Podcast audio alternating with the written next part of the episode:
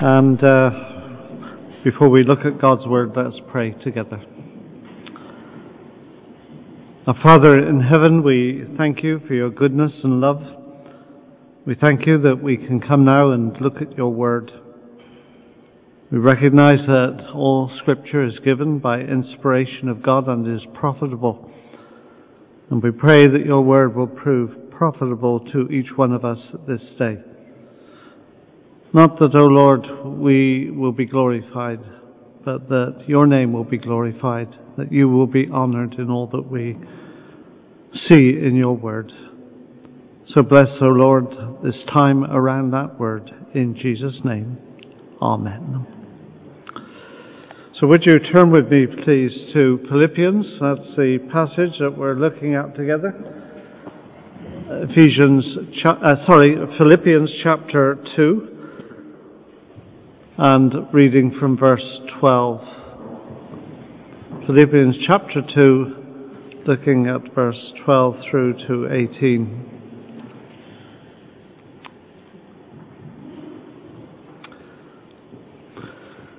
So the Apostle writes, Therefore, my dear friends, as you have always obeyed, not only in my presence, but now much more in my absence, continue to work out your salvation with fear and trembling. For it is God who works in you to will and to act according to his good purpose. Do everything without complaining or arguing so that you may become blameless and pure, children of God without fault in a crooked and depraved generation, in which you shine like stars in the universe, as you hold out the word of life, in order that I may boast on the day of Christ, that I did not run or labor for nothing. For even if I am being poured out like a drink offering on the sacrifice and service coming from your faith, I am glad and rejoice, rejoice with all of you. So you too should be glad and rejoice with me. And our prayer is that God will bless to us that portion from His Word. Uh, we began our time together this morning by being asked uh, various questions, and this message begins with a similar kind of question. What kind of life Am I living as a Christian, as a believer? Uh, do my friends know that I am a Christian? Do my colleagues at work recognize me as a Christian? Where am I as far as my Christian experience is concerned? I know that there is the habit, so they can go up on Facebook of doing selfies.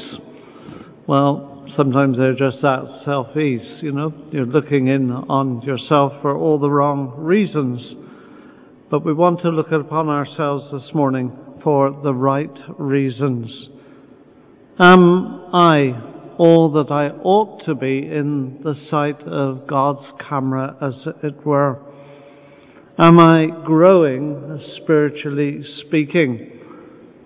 The Apostle Paul recognized constantly the need to grow spiritually.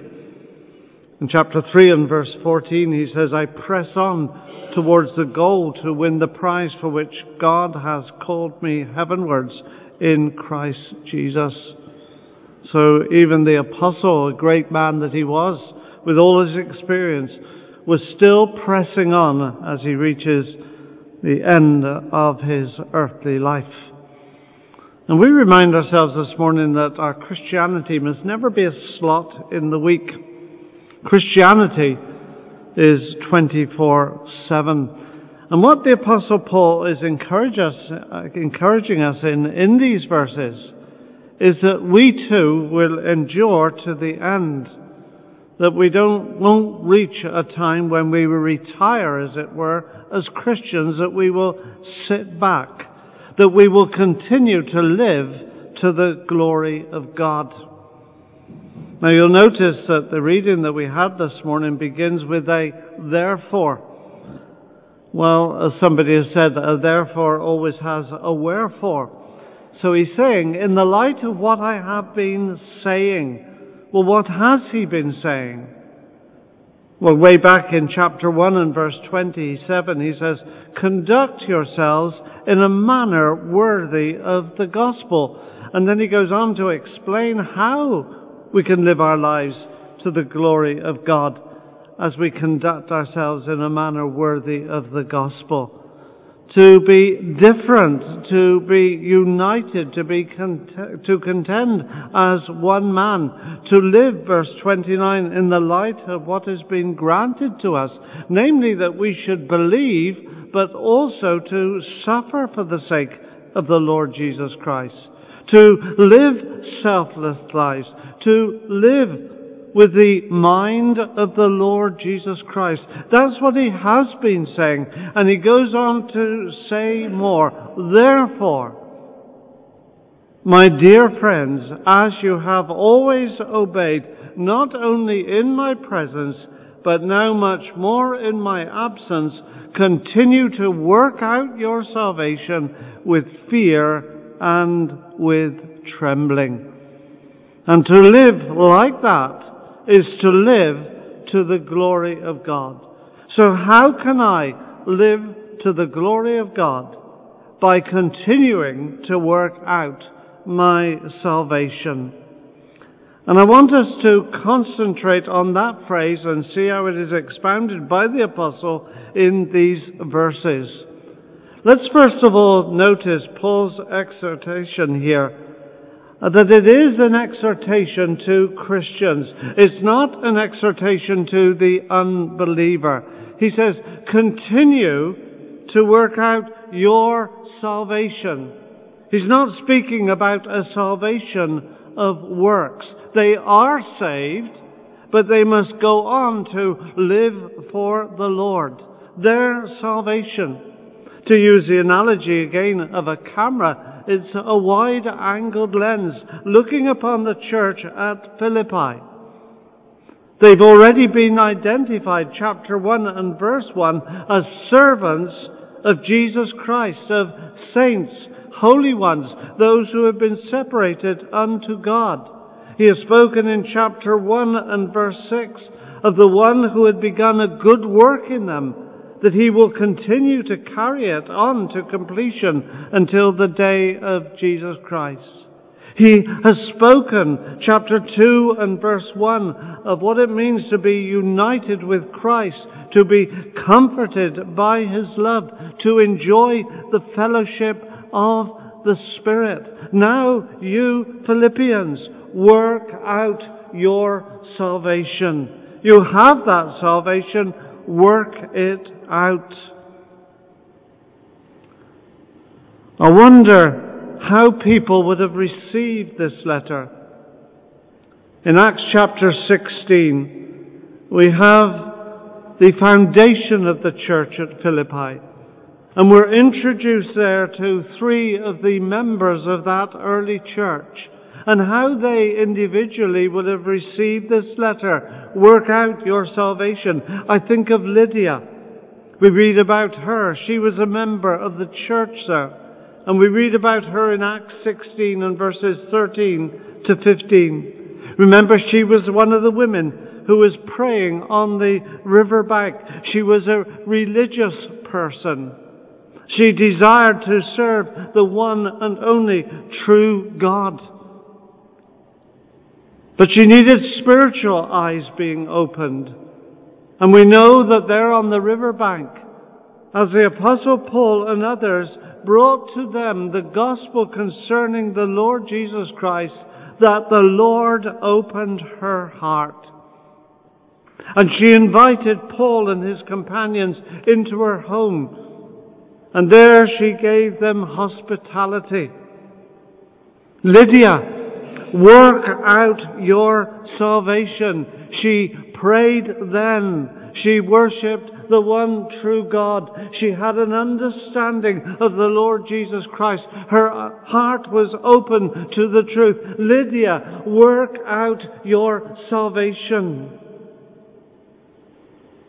You prayed then. Continue to pray.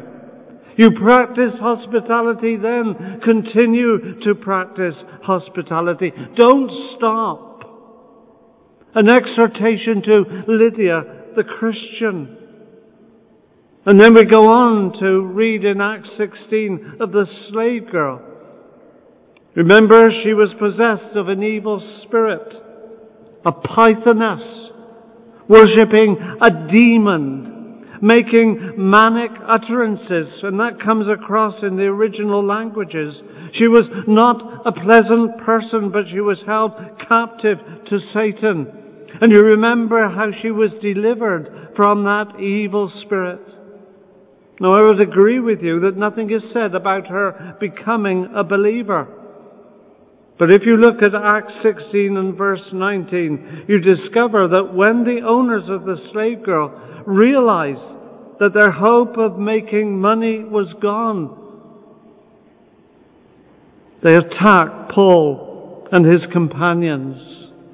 You see, something had happened to this girl. She had been delivered. She was a different girl, no longer making those manic utterances, no longer involved with the worship of the python spirit. A different girl, freed from the power of Satan. A new creation delivered by the Lord. And can you imagine Paul's exhortation coming to her? She would remember her past life. She would remember her wonderful deliverance. Step out and continue to walk on. You're no longer under the dominion of Satan. Continue to walk with the Lord Jesus Christ. Work out your salvation as a Christian. Or think of the jailer. We know his story. Remember how he receives Paul and Silas? He puts them into the prison. He puts their feet in stocks. He doesn't treat them gently. And there are Paul and Silas in the prison singing praises to God and the prisoners are listening and suddenly this earthquake. The jailer wakes up. He's suicidal. Sirs, he says, what must I do to be saved? Believe on the Lord Jesus Christ and you will be saved and your household. And there that jailer in that prison after the earthquake sits before Paul and hears more. Tenderly now, he washes their wounds and he is baptized. And then later this letter comes from Paul and he remembers that night. Jailer, work out your salvation. Continue on in your Christian walk. My friends, if you're a Christian here this morning, you have a testimony you can look back to a day or perhaps over a period of time. And the Lord entered into your life. He changed your life. He began a work in your life.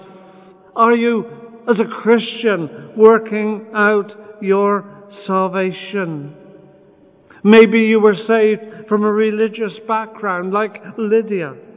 And maybe you were saved from an addictive background.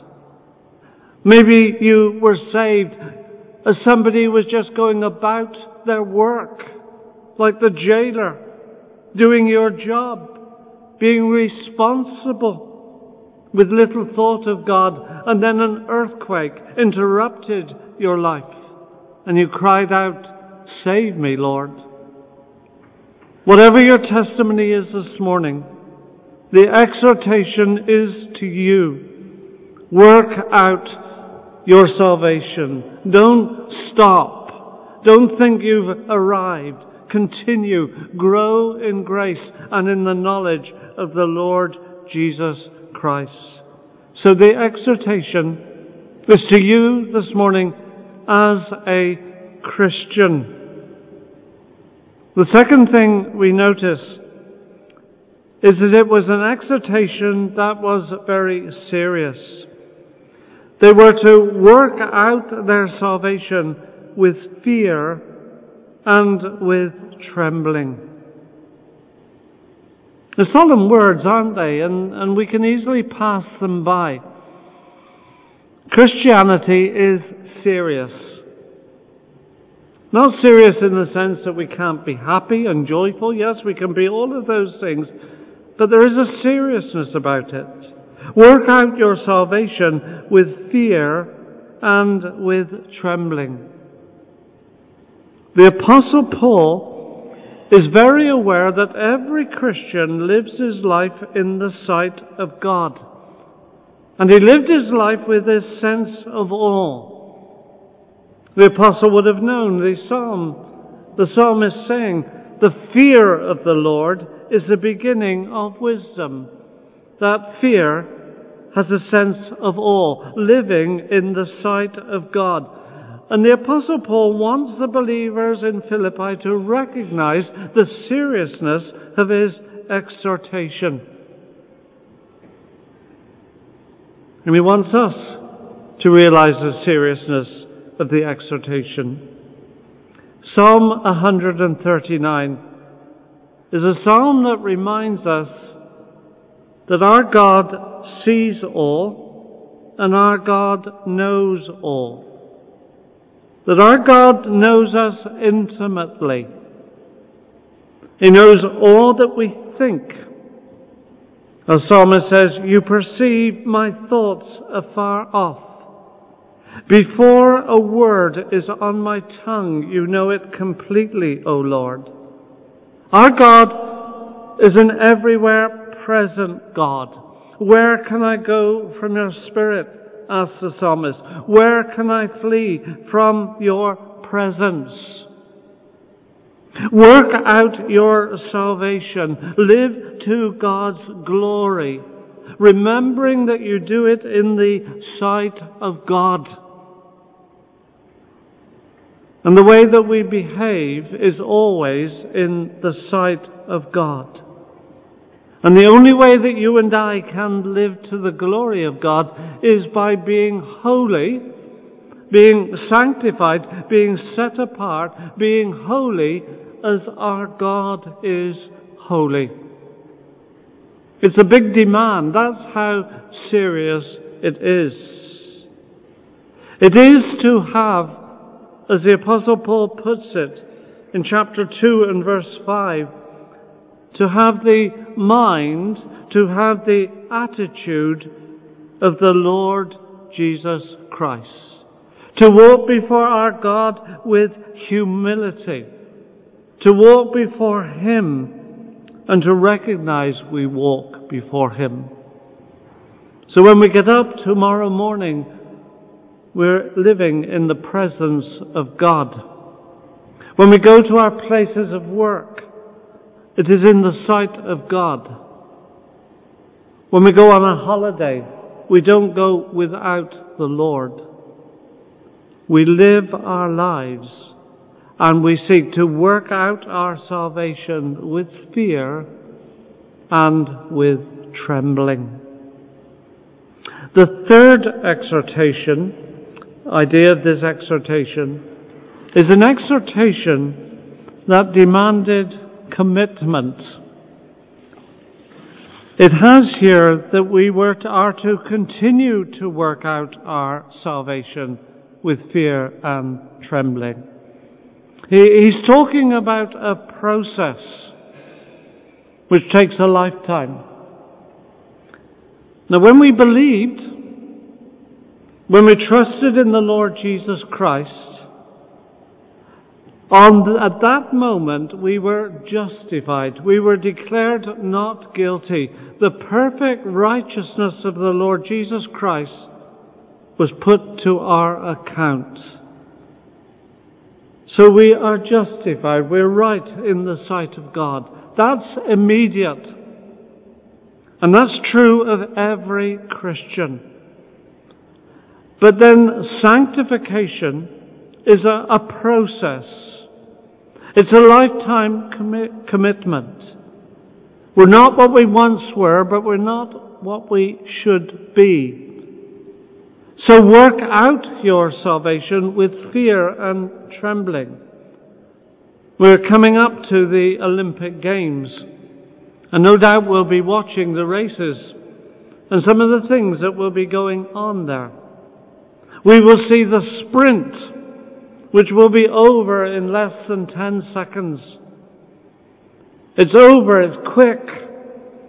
And we would at times wish that life were like that, that it was a quick sprint. And all the glory that goes with those 100 meter runners. But no, the, the Christian life is not like that. It's a marathon.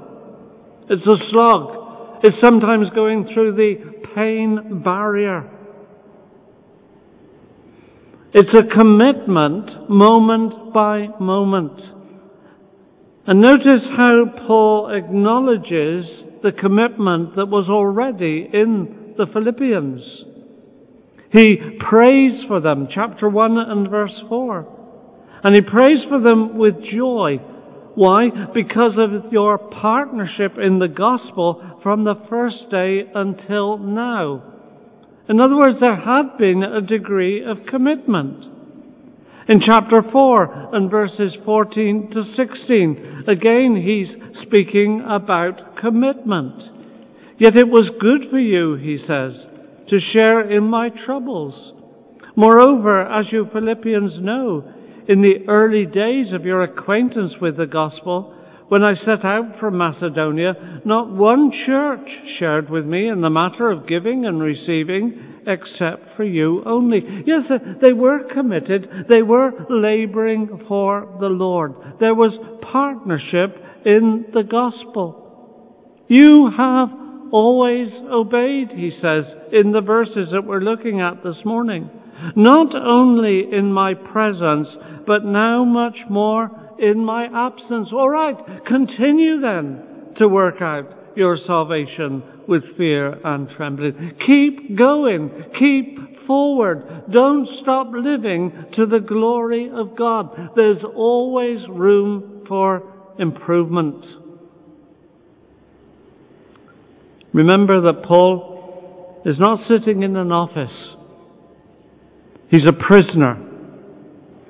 And he's asking the Christians in Philippi to be like him, to keep going on, even when the going is tough. In verse 17, he speaks about being poured out like a drink offering.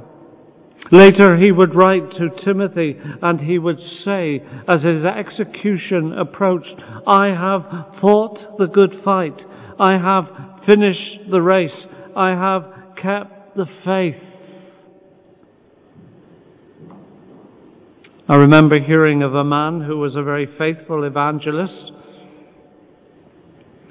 and he'd heard the message that he had terminal cancer. And people were saying to him, Stop, take a rest now. He said, No, I'm coming to the finishing line. I'm on the sprint now to get home. Continue on. Don't give up. Be like the apostle and be able to say as you approach God, and none of us know when that day will be when we stand in His presence. But may we all be able to say, I was committed right to the end. I fought the good fight. I finished the race. I have kept the faith. I have been obedient even to death. So this exhortation of the apostle is to you as Christians.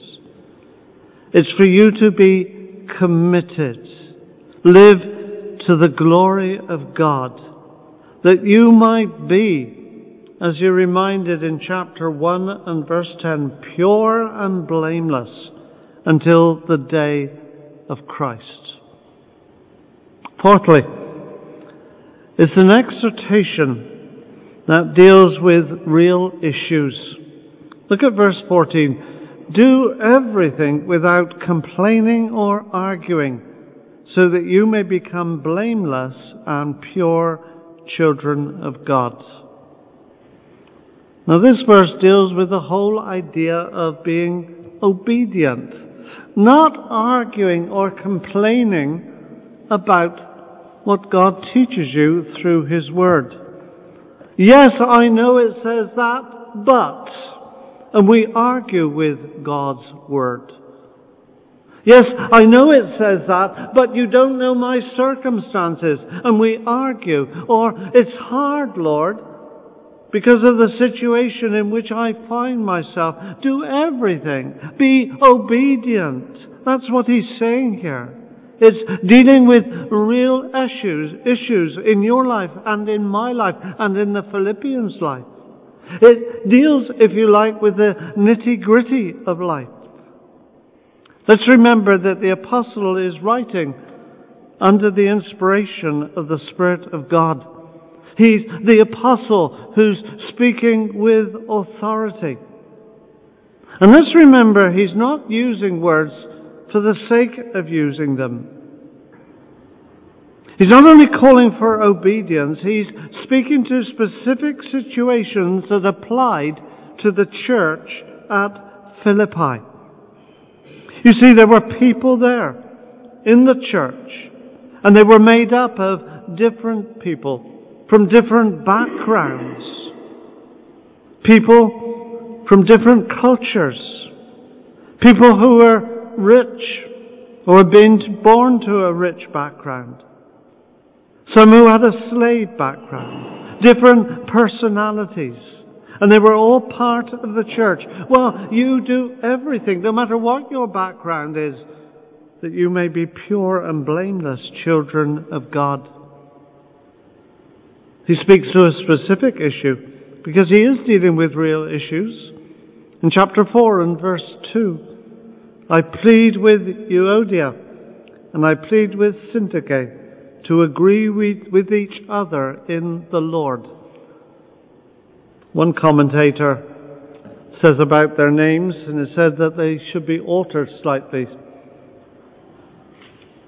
They should be odious and soon touchy. And I think there's a lot to be said for that. But anyway, they were people who were complaining or arguing. They were causing problems in the church. Now you two ladies, work out your salvation by agreeing with each other in the Lord. Stop arguing. Stop complaining. And there were others in the church, chapter 4 and verse 6, who were anxious and, and worried about different things. Do not be anxious, he says in chapter 4 and verse 6, about anything. But in everything, by prayer and petition with thanksgiving, present your requests to God and the peace of God, which transcends all understanding, will guard your hearts and your minds in Christ Jesus. Real issues in the church. Don't fret. Don't complain about your lot in life. Why? Well, so that you might live to the glory of God, so that you might be, as he puts it here, become those kind of people that are blameless and pure, live as children of God. Notice the force of Paul's words here. Live so that you're recognized by the family likeness. You have a heavenly Father you have been bought with the precious blood of the Lord Jesus Christ. The Holy Spirit has witnessed with your spirit that you are sons of God, daughters of God. Take on the family likeness. Are we Christ-like? Are we like our elder brother, the Lord Jesus Christ? So the force of Paul's words are there for us all to see. Take on the family likeness by living sanctified lives. Live to the glory of God day by day, moment by moment. Happy in doing the will of God from the heart. Constantly live to God's glory. When our children are young, at least some of them, we might say to them, Would you make me a cup of tea? And they say, Oh, do I have to? Yes, you do have to. You know, make a cup of tea. But then the day came when they said, Would you like a cup of tea? They didn't have to be asked. I think the barbecue is going on later on today, so I hope somebody is listening. Um, but, uh, you know, the whole thing is doing it all to the glory of God without grumbling or complaining. We're before our Heavenly Father to do it gladly from our heart, not because we must, but because we want to be pleasing to the Saviour. Fifthly, it was an exhortation that was delivered in a hostile world. Work out your salvation as Christians. Be committed. Deal with the practical things in your life that need to be dealt with. Work out your salvation even though you're living in a hostile world. Look at the latter part of verse 15. Without fault in a crooked and depraved generation. In a world, verse 17, where I am being poured out like a drink offering. Work out your salvation in the Roman pagan world of the day. Work out your salvation in a world that is hostile to the message of the gospel. Work out your salvation where the world is under the dominion of Satan. Work out your salvation where Christians are suffering martyrdom and imprisonment. That's where you're to work out your salvation. We're living in an increasingly hostile world. We see that in laws that are passed. We see that in so many different ways in the secular world in which we find ourselves. Work out your salvation even though everybody is against you. Was it Athanasius, an early Christian who was told, the whole world is against you, Athanasius. Well, he says if the whole world is against Athanasius, then Athanasius is against the whole world. To stand firm in a hostile world, work out your salvation when people are disagreeing with you, when people are making their life difficult, when your bosses are making life difficult, when things are difficult in the home situation, work out your salvation there. And as you work out salvation there, you're to hold out the word of life, verse 16. In the hostile world of their day, they were to make the Lord Jesus Christ known. They, they were to make known that which was of first importance, that Christ died according to the scriptures, that he was buried and that he rose again according to the scriptures. Live your life. Not only in what you don't do, but what you do do. Let people know that your parable that you're seeking to live before men. Let them know the meaning of it. Why I am living like this is because I belong to the Lord Jesus Christ. I'm living this way because of what Jesus Christ did for me upon the cross of Calvary. I'm living this life because He rose again that I might be justified. I'm living my life to the glory of God in a hostile world. And in this hostile world, I shine as stars in the heavens. I'm a luminary in a dark world. In Daniel chapter 12 and verse 3, we have these words Those who are wise will shine like the brightness of the heavens, and those who lead many to righteousness like the stars forever and ever. Oh, that that would be our testimony in the world in which we live in Carrigaline, an exhortation that was delivered in a hostile world. The last point. It's an exhortation that can be worked out. I don't know if you felt like me as when I was preparing this message. How can I do it? I might as well give up now. It's impossible to live like that. I might as well give up. I'll never make it. And I would agree with you if it wasn't for verse 13.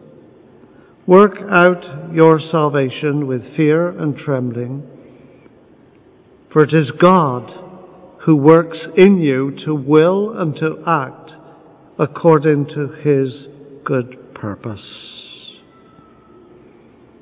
God, in his grace, in his mercy, in his love, has revealed his Son to you He's put His Holy Spirit into your life through the miracle of the new birth.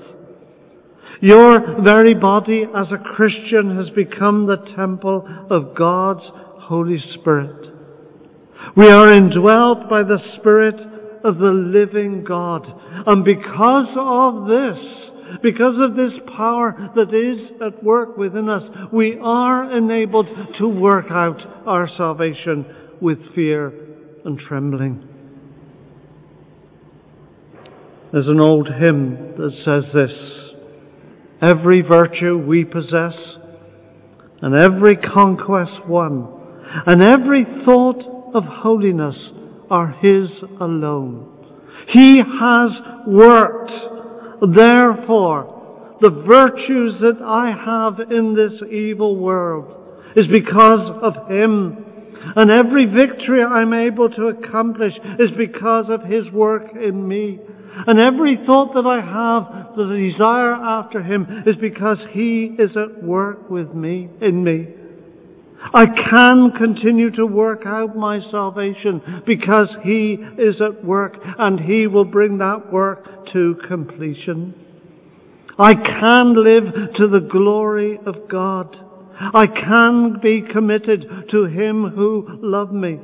I can deal with the real issues that are bothering me in my life. They can be dealt with. I can live in a hostile world to the glory of God. I can do it because of His work in me. It wouldn't be possible, would it, apart from that work in me. So, are we going to live for the glory of God? Will we be a rejoicing church? Because I believe that's how the Apostle Paul brings his, this section to an end. He says, even if I am being poured out like a drink offering on the sacrifice and service coming from your faith, I am glad and rejoice with all of you. So you too should be glad and rejoice with me.